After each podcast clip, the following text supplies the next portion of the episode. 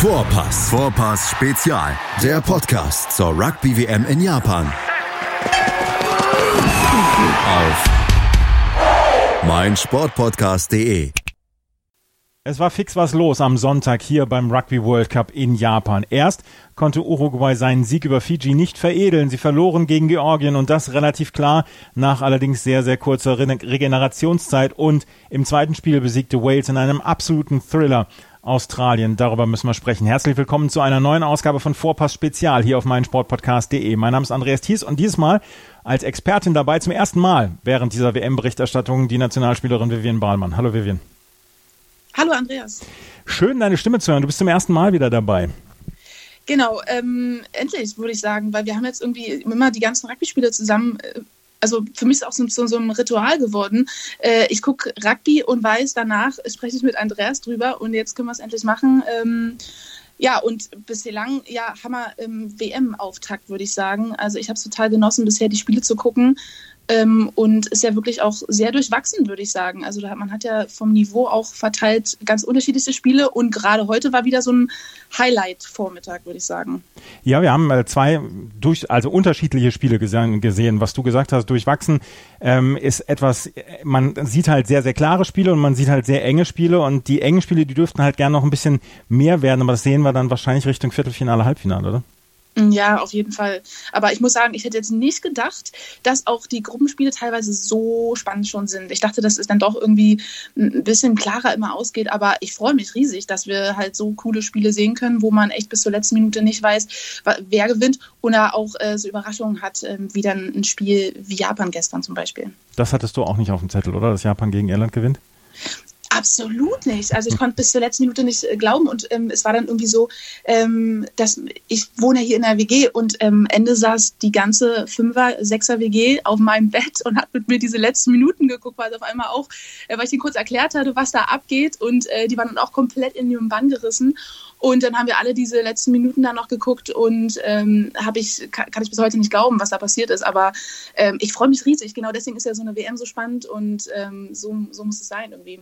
Absolut. Aber wir müssen über die beiden Spiele von heute sprechen, über Georgien gegen Uruguay sprechen, aber nachher, weil das zweite Spiel, das zwischen Wales und Australien, war der Knaller heute und es ist am Ende sehr, sehr eng geworden. 29 zu 25 hat Wales gegen Australien gewonnen und es sah in der ersten Halbzeit nicht danach aus, als würde es ein enges Spiel werden. Lass uns erstmal darüber sprechen. Erstmal Alan Wynne Jones hat heute ähm, es geschafft, sein 130. Spiel für Wales zu machen. Er ist damit jetzt Rekord Nationalspieler für Wales und er wurde dafür auch vor bzw. nach dem Spiel geehrt. Er durfte dann noch ein bisschen früher dann auf den Platz als die anderen. Alan Wynne Jones, ja, absolute walisische Legende dann auch. So cool, muss ich sagen, sowas dann zu sehen, halt auch als Zuschauer. Also mich bewegt das halt auch mal total emotional, wenn man weiß, was der Spieler jetzt äh, da gemeistert hat. Und ähm, denn mit dem, mit dem, in dem Alter oder mit auch der ähm, ja, Anzahl von Spielen, eine, eine WM zu spielen nochmal, ist einfach so cool. Und das sind für mich dann nochmal so die Highlights auch, ähm, zu dieser WM neben den Spielen. Also wenn man weiß, was sind das, also man kennt ja, also mittlerweile, ne, man sieht jetzt Spieler, die hat man auch 2015 schon gesehen, die man vorher schon gesehen hat. Und man verfolgt das so, man verfolgt so deren Rugby-Geschichte, deren Rugby-Karriere mit. Und äh, das so mal mit zu sehen, äh, muss ich echt sagen, Hut ab auch immer vor den Spielern. Und äh, ich finde das ist auch irgendwie das Schöne an dem Sport, dass halt sowas so doll geehrt wird. Und ähm, ich finde, das hat immer in diesem Rahmen noch eine ganz andere Bedeutung. Oder die werden dann auch so in dem Stadion so gefeiert. Und die, das ganze Land, die ganzen Fans feiern dann auch so einen Spieler wie das M. Jones. Und ähm, von daher, ähm, ja, ist einfach schön, was zu sehen. Die ähm, Waliser hatten sonst an ihrer Mannschaft nicht unbedingt viel geändert gegenüber ihrem ersten mhm. Spiel, als sie ähm, ja durchaus ein bisschen Probleme hatten in ihrem ersten Spiel gegen Georgien, als sie die erste Halbzeit beherrscht haben. Zweite Halbzeit war dann eher etwas schwach. Die Australier haben in der Hintermannschaft noch einige, ähm, einige Änderungen vorgenommen. Zum Beispiel war Kurtley Beale nicht dabei, Dan Haylett Patty ist für ihn reingekommen. Äh, Reese Hodge äh, konnte nicht eingesetzt werden wegen seines Late Tackles bzw. seines Head Tackles hatte er dann eine Sperre bekommen und ist dann auch nicht mit dabei gewesen. Und so ist Michael Checker dann mit ein paar Änderungen in der Hintermannschaft reingegangen in dieses Spiel. Aber das Spiel hatte schon nach 30 Sekunden wirklich Fahrt aufgenommen. In der ersten Minute hat Dan Bigger mal mit einem Drop-Goal gleich für die 3-0-Führung gesagt. Und ähm, das war so ein kleines erstes Highlight dann auch für dieses Spiel dann auch. Das war der Hammer, also konnte ich nicht glauben. Ähm, vor allem ist es ja, ähm, er ist ja damit sozusagen direkt in die Geschichte eingegangen. Das ist das erste First-Minute-Drop-Goal in der Geschichte des World Cup. Also ich glaube, das früheste hat man Italiener gekickt nach drei Minuten, äh, aber das ist das äh, früheste Drop-Goal, was gekickt wurde. Ähm, der Hammer. Also muss ich wirklich sagen, ähm, Wales hat heute eh mit seinen Kickern geglänzt, aber das war so ein Auftakt, ähm, ja, hätte man sich nicht besser vorstellen können.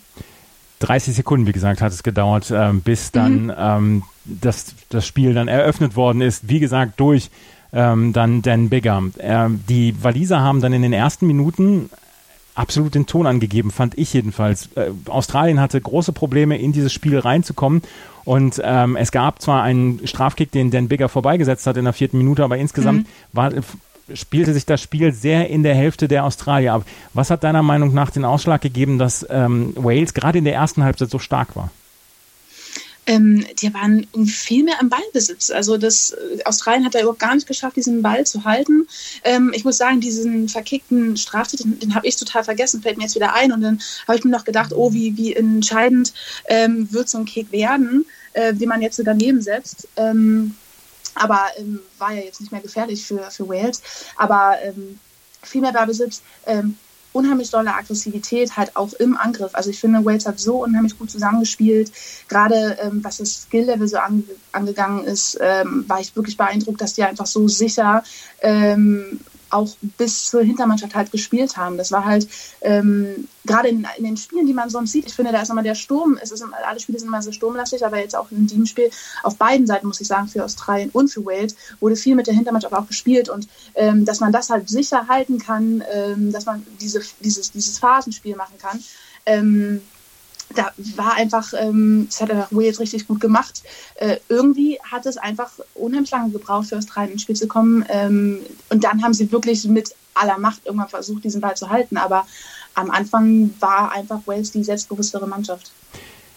Und sie haben es dann auch so ein bisschen ja, gebracht in der zwölften Minute dadurch, dass sie einen angekündigten Vorteil hatten und dann hatte Bigger einen Crosskick gesetzt und Hadley Parks konnte den Versuch legen mit einer wunderschönen Aktion an der Auslinie und hat den Versuch gelegt zum 8 zu 0 beziehungsweise zum 10 zu 0 mit der er Erhöhung durch den Bigger. Es hat genau 20 Minuten gebraucht, bis sich äh, Australien so ein bisschen aus dieser Umklammerung gelöst hat. Dann kommt äh, Adam Ashley Cooper dann mit einem Versuch, ähm, konnte er äh, das, die, das Team so ein bisschen ranbringen. Die Erhöhung klappte nicht, 5 zu 10 und in der 28. Minute dann Bernard Foley mit einem Strafkick zum 8 zu 10 verkürzen. Und zu dem Zeitpunkt sah es dann aus, jetzt wird es wirklich die angekündigte ganz enge Nummer zwischen Wales und Australien. Aber das äh, änderte sich danach. Aber wir müssen da nochmal gerade drüber sprechen. In der 20. Minute musste Dan Bigger raus. Wegen mhm. eines äh, Head Injury Assessment, was er gebracht hat. Da gab es ein sehr, sehr, ein sehr, sehr hohes Tackle. Und es gab hinterher keine gelbe Karte. Hättest du da eine gelbe Karte äh, gebracht, weil ähm, der Michael Hooper, der den Angriff getätigt hat gegen Dan Bigger, ähm, also von aus den Fernsehbildern sah es für mich aus, als ob es da wirklich ein, ein absichtliches Late Tackle und vor allen Dingen High Tackle gewesen ist. Wie sahst du es? Ich habe das auch so gesehen und also für mich war es ganz klar auch ein Late Tackle und vor allem, wenn man dann in der Situation ist, okay, derjenige hat schon lange kein Ball mehr, ich bin jetzt aber trotzdem noch in der Position, das Tackle zu machen, dann hat wirklich dieses unsaubere, diesen diesen Schultercheck zu machen, ähm, das finde ich halt, sprach für mich auch total dafür, dass das einfach eine Karte ist. Ich muss auch sagen, ja, ich habe es dann so gesehen und dieses Slow-Mo gesehen und ähm, habe dann später ungefähr irgendwann am Ende des Spiels nochmal nachgucken müssen, gab es wirklich keine Karte, habe nochmal mir die Statistik angeguckt, nee, es gab wirklich keine Karte dafür ähm, und ja, für mich ist es äh, auf je, wäre das auf jeden Fall eine Karte gewesen. Also der es wurde ganz klar mit der Schulter einfach ähm, Dan Bigger attackiert, sozusagen. Die Arme gehen nicht rum, der fliegt weg. Also Dan Bigger fliegt so, so nach hinten. Ähm, also ich, da fehlt ganz klar für mich die Armbewegung, ähm, dass da zu so einem Tackle angesetzt werden würde. Also hat einfach, also diese Tackle-Bewegung ist einfach nicht vorhanden. Und für mich wäre das ganz klar eine gelbe Karte. Dan Bigger musste dann raus wegen Head Injury Assessment. Er kam dann auch nicht mehr wieder. Jetzt haben die Waliser neun Tage Zeit bis zum nächsten Spiel. Und sie haben ein bisschen Zeit zur Regeneration. Mit Gehirnerschütterungen kennst du dich leider in letzter Zeit so ein bisschen aus. Glaubst mhm. du, dass Dan Bigger in neun Tagen dann wieder fit ist? Kommt darauf an, wie der Test jetzt verlaufen ist. Also wenn das jetzt wirklich heißt, er hat eine Gehirnerschütterung, dann bin ich mir ziemlich, ziemlich sicher, dass er nicht mehr ähm, spielen wird. Also das sagen eigentlich so die Regeln dieser Protokolle, die man dann hat. Ähm, ich kann mir aber auch vorstellen, wenn jetzt bei dem Test herauskommt, ähm, Dembiger geht's gut, er hat keine Gehirnerschütterung, er hat keine Anzeichen dafür, dass sie, dass sie ihn jetzt runtergelassen haben, einfach aus Sicherheit, weil ja ja, sie hatten ja auch noch einen sehr guten Kicker mit auf dem, auf dem Platz. Also da gab es ja dann keine, keine Sorgen, äh, dass sie dann einfach ihn für die nächsten Spiele wieder ganz normal einsetzen werden. Das ist dann einfach so, ein, so eine Schutzmaßnahme ist. Reese Patchell, wie gesagt, ist für ihn dann auf den Platz gekommen und äh, konnte dann die Kick-Aktivitäten übernehmen. Nämlich dann auch in der 32. Minute und in der 36. Minute, als es zwei Strafkicks gab für Wales. Die hat dann nämlich Reese Patchell dann durch die Stangen befördert und führte, dann führten die Waliser mit 16 zu 8. Aber es kam noch schlimmer für Australien in dieser Katastrophenhalbzeit, glaube ich. So können wir es äh, dann am Ende nennen. Gareth Davies nämlich mit einem äh, wunderbaren, mit einer wunderbaren Interception und konnte dann, hatte dann das Feld frei vor sich und konnte durch die Stangen hindurch den Versuch legen zum 21 zu 8. Die Erhöhung war kein Problem von Reese Patchell zum 23 zu 8 dieser, dieser Versuch beziehungsweise dieses, diese Interception von Gareth Davis, die hat mich sehr beeindruckt.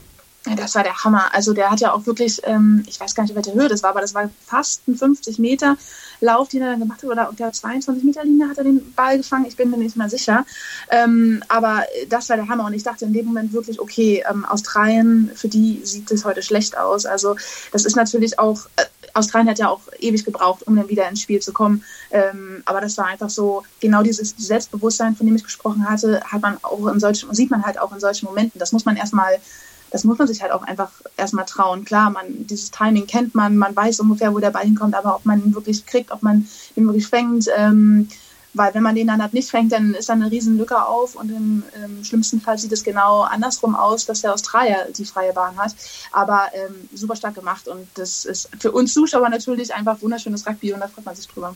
Insgesamt sah das in der ersten Halbzeit zwischendurch so ein bisschen aus wie Siebener Rugby, weil das Tempo, haben, was die beiden Mannschaften an den Tag gelegt haben, war unglaublich groß. Und gerade in den Walisern wirft man doch eigentlich immer so ein bisschen vor in den letzten Jahren, dass sie es nicht auf dieses äh, auf dieses schnelle Rugby abgesehen haben. Aber in der ersten Halbzeit war davon aber nicht viel zu sehen, oder?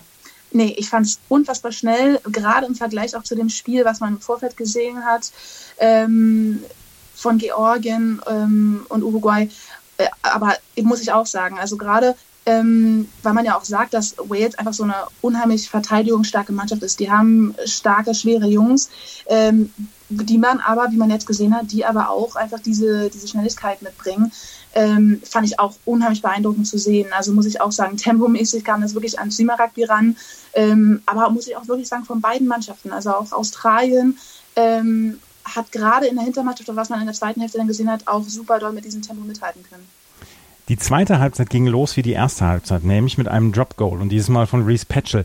Ähm, wie werden Drop Goals bei euch im, im Rugby gesehen? Sind die, ähm, sind die verpönt oder ist das einfach ein, ein Stilmittel, was man nehmen darf? Weil bei dem 26 zu 8 durch äh, Reese Patchell, durch dieses Drop Goal, hatte ich dann zwischendurch das Gefühl, hm, wollen sie sie jetzt vorführen oder, oder trügt mich dieser Eindruck? Äh, nee, auf gar keinen Fall würde ich sagen, dass man niemanden vorführen will ähm, sieht man fast viel zu selten. Ich finde jetzt bei der WM sieht man das unheimlich ja. viel und auch so in der Liga, in Ligen überhaupt wann sieht man mal ähm, ein Dropgoal? Es ist wirklich so die Königsdisziplin, würde ich sagen, die dann die Spieler auspacken auf solchen Events, wenn sie wirklich auf ihrem allerbesten Level sind.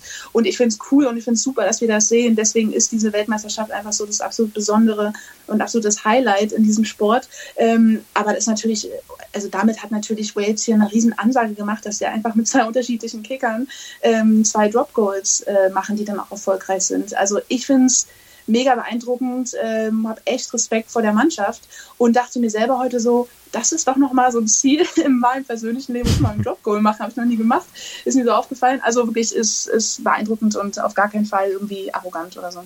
Gut. 26 zu 8 stand es in der 43. Minute, aber dann, von dem Moment an, spielte eigentlich fast bis zur 70. Minute nur noch Australien. Was hat Australien ab der 46. Minute oder ab der 45. Minute, wo Dane Haley Patty den Versuch gelegt hat, was haben sie da besser gemacht als in der ersten Halbzeit?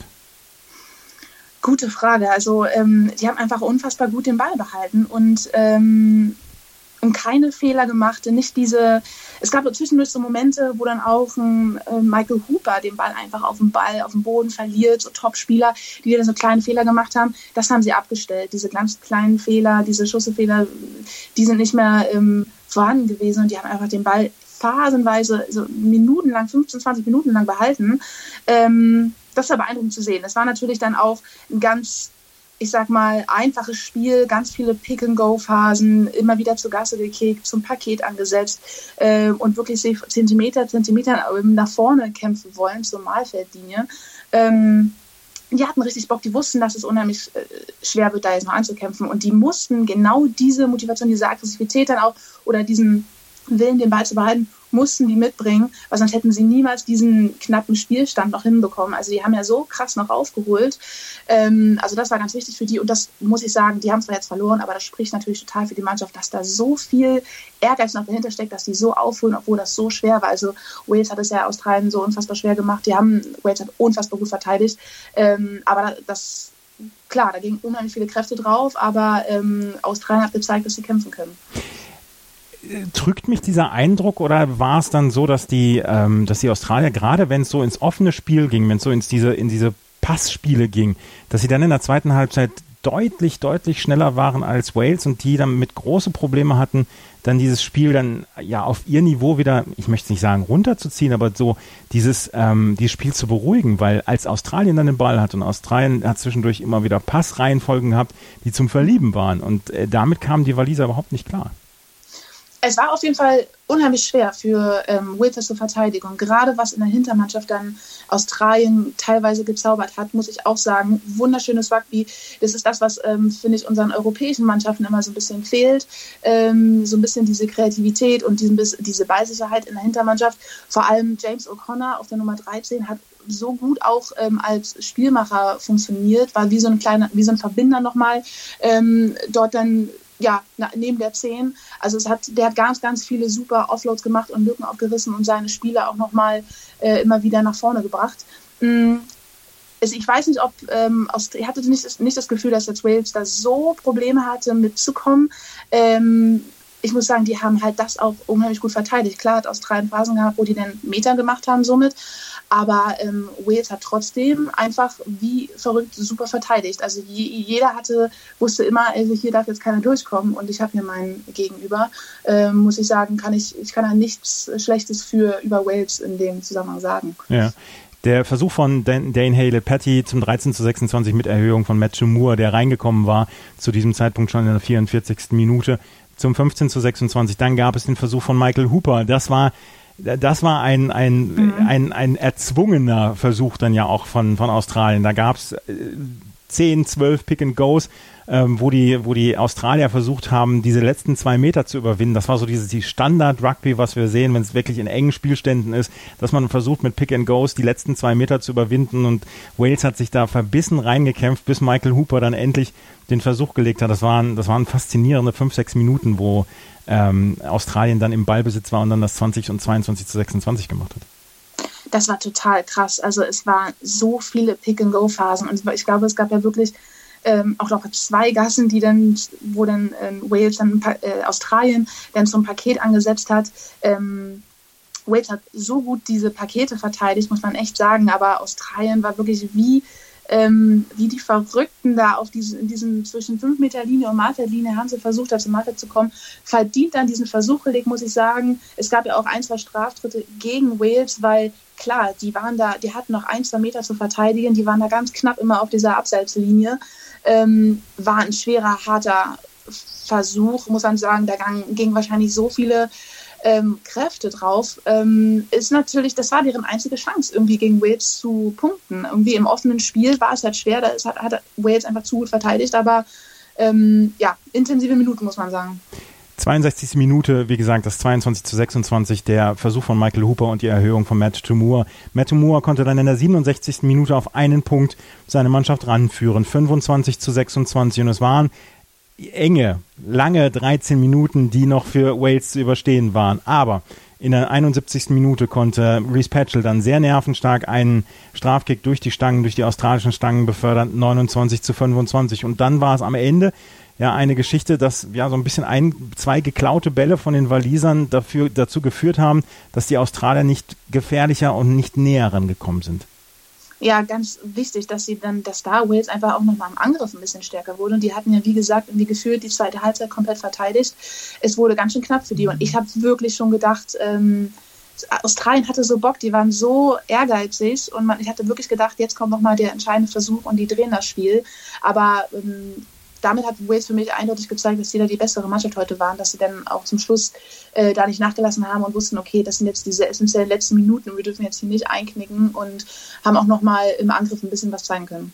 In der 79. Minute konnten sie dann das letzte Mal den Ball klauen und dann den Ball, sobald nämlich die Sirene ertönt war, dass die 80 Minuten vorbei waren, konnten sie ihn ins Ausschießen und damit haben sie das 29 zu 25 geholt und verteidigt und sind in dieser Gruppe jetzt im Moment auf Platz 1, nachdem sie jetzt mit Australien und ähm, Georgien zwei Mannschaften besiegt haben. Sie müssen noch gegen Uruguay, sie müssen noch gegen Fiji spielen, aber diese Gruppe hat ja schon eine gewisse Bedeutung. Erstens, man trifft, wenn man diese Gruppe gewinnt, auf den zweiten der Gruppe C. Da könnte man England aus dem Weg gehen. Vor allen Dingen könnte man, wenn man weiterkommt, im Halbfinale Neuseeland aus dem Weg gehen, weil die gehen den anderen Weg über die Gruppe B und A dann, wenn sie Erster werden in ihrer Gruppe. Also es war, diese, dieses Spiel ist ja nicht nur, dass man sagt, man, man nimmt den ersten und den zweiten oder ermittelt den ersten und den zweiten, sondern wie es dann ja auch weitergeht, ist für Wales und Australien ganz entscheidend, weil der, der, australische Experte bei ITV hat vorhin gesagt, ja, der Weg ist jetzt nicht leichter geworden für Australien.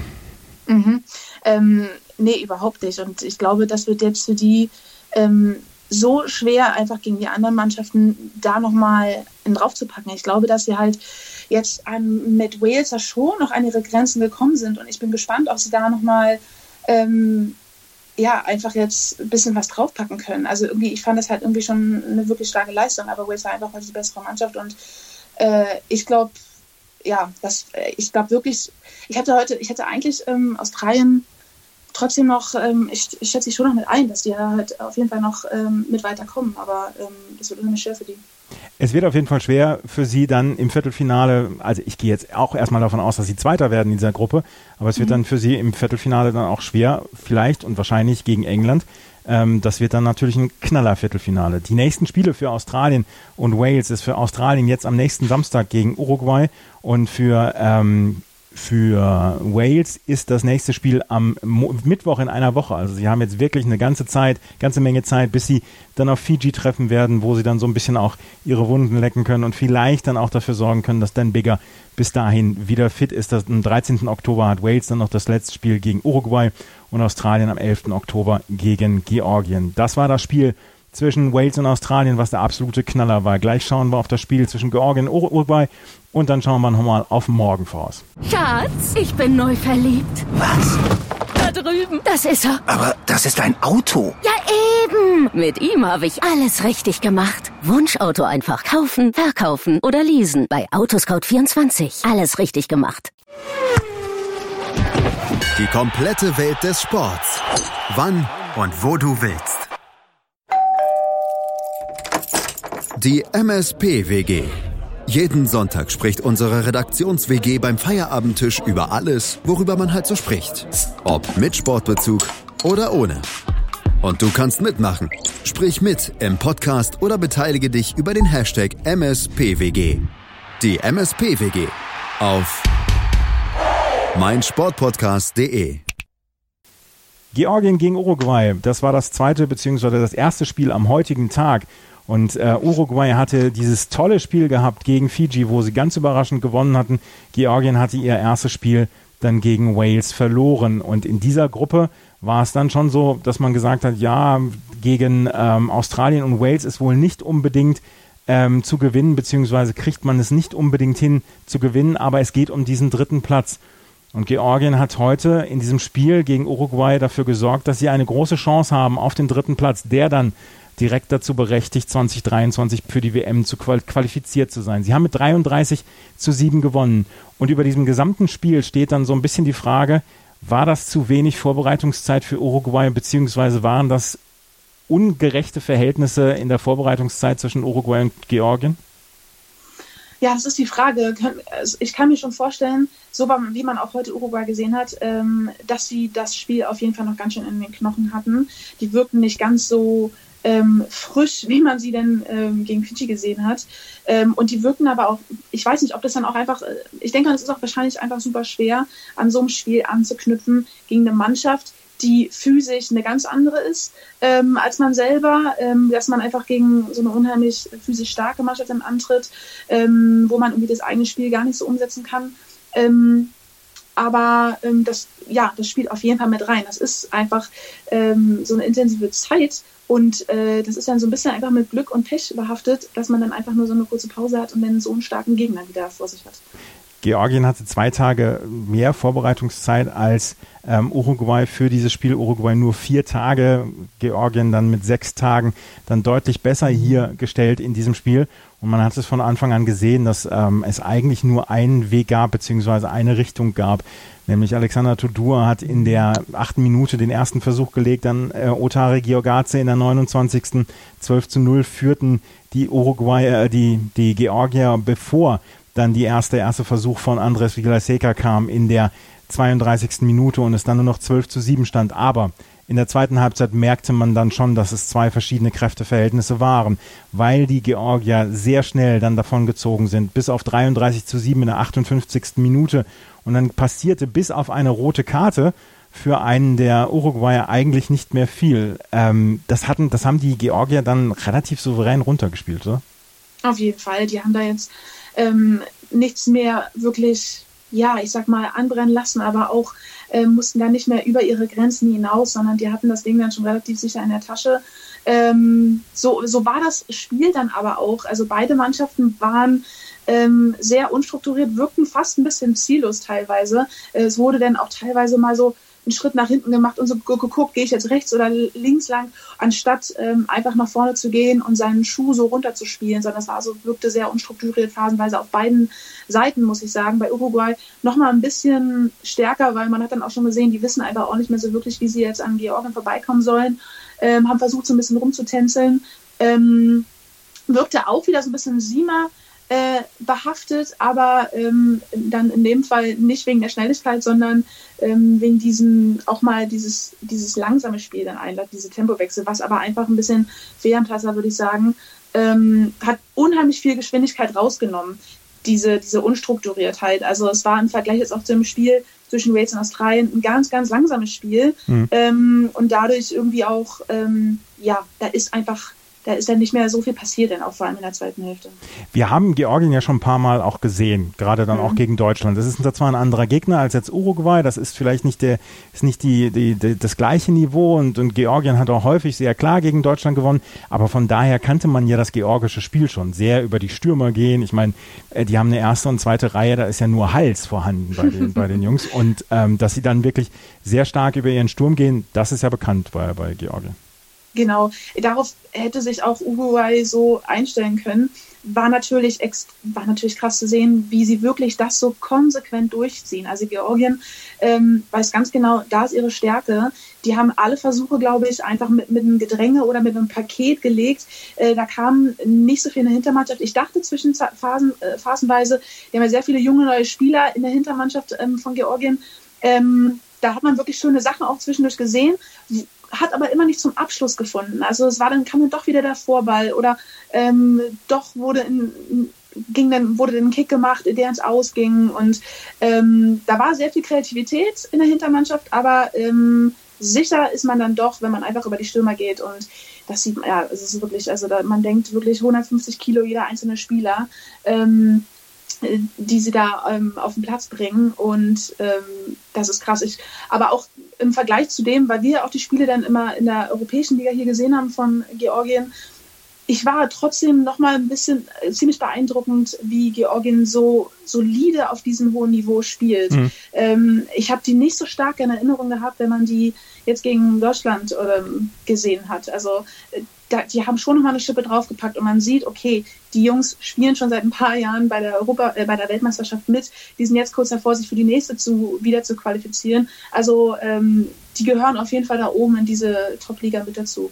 Georgien hat jetzt ihrerseits nur vier Tage Zeit, um sich auf das nächste Spiel vorzubereiten gegen Fiji am 3. Oktober am Tag der deutschen Einheit. Uh, Uruguay wird am 5. Oktober gegen Australien spielen. Georgien gegen Fiji. Das könnte das entscheidende Spiel dann um Platz 3 in dieser Gruppe sein.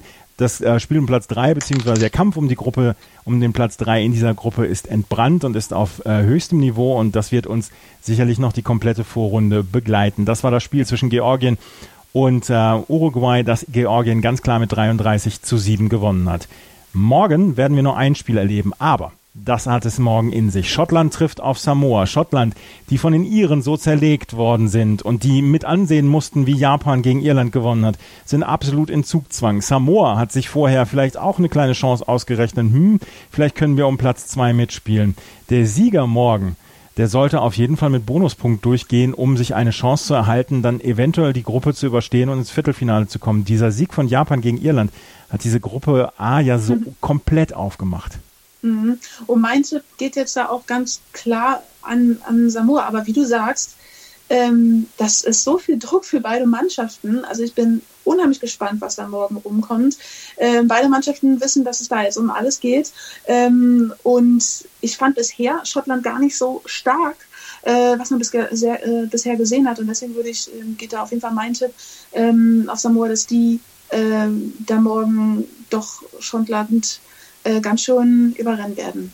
Der Verlierer morgen aus diesem Spiel, Schottland gegen Samoa, hat auf jeden Fall ein größeres Problem. Samoa hat immer noch danach zwei Spiele, aber sollte Schottland morgen verlieren, dann wären sie bei null äh, Siegen und zwei Niederlagen und dann könnten sie sich Platz zwei in der Gruppe schon abschminken, weil an Japan werden sie dann wohl nicht mehr vorbeikommen und dass Irland hier noch stolpern wird in den nächsten beiden Spielen, davon ist ja auch nicht unbedingt auszugehen. Auf jeden Fall haben wir morgen dieses Spiel zwischen Schottland und Samoa und das könnte eine ganze Menge in dieser Gruppe dann schon ja, beantworten, beziehungsweise könnte neue Fragen aufwerfen ich bin sehr gespannt auf das Spiel und wir haben die Gruppe A, die komplett offen ist im Moment. Das war der Sonntag bei dieser Rugby-Weltmeisterschaft, der zweite Sonntag. Und wir können sagen, wir haben mit Australien gegen Wales heute ein fantastisches Spiel erlebt. Georgien hat gegen Uruguay gewonnen. Das war Vivian Bahlmann, Nationalspielerin, die mir hier mit ihrer Expertise zur Seite gestanden hat. Danke, Vivian. Gerne, Andreas. Vielen Dank fürs Zuhören. Bis zum nächsten Mal. Auf Wiederhören. Schatz, ich bin neu verliebt. Was?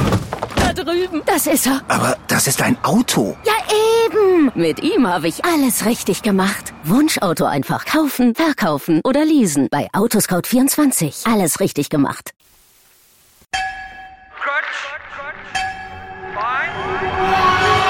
Vorpass. Vorpass Spezial. Der Podcast zur Rugby WM in Japan. Andreas Thies liefert dir mit den Experten unseres Rugby Talks Vorpass. Ja, das stimmt. Alles rund um das Rugby-Event des Jahres. Wird Neuseeland zum dritten Mal hintereinander Weltmeister? Wer kann die All Blacks gefährden? Und kann Gastgeber Japan auch 2019 überraschen? Sei dabei, wenn Vivian Bahlmann, Donald Peoples und Georg Moltz die Rugby-WM für dich analysieren. Vorpass Spezial auf meinsportpodcast.de. Schatz, ich bin neu verliebt. Was? Da drüben. Das ist er. Aber das ist ein Auto. Ja, eben. Mit ihm habe ich alles richtig gemacht. Wunschauto einfach kaufen, verkaufen oder leasen. Bei Autoscout24. Alles richtig gemacht.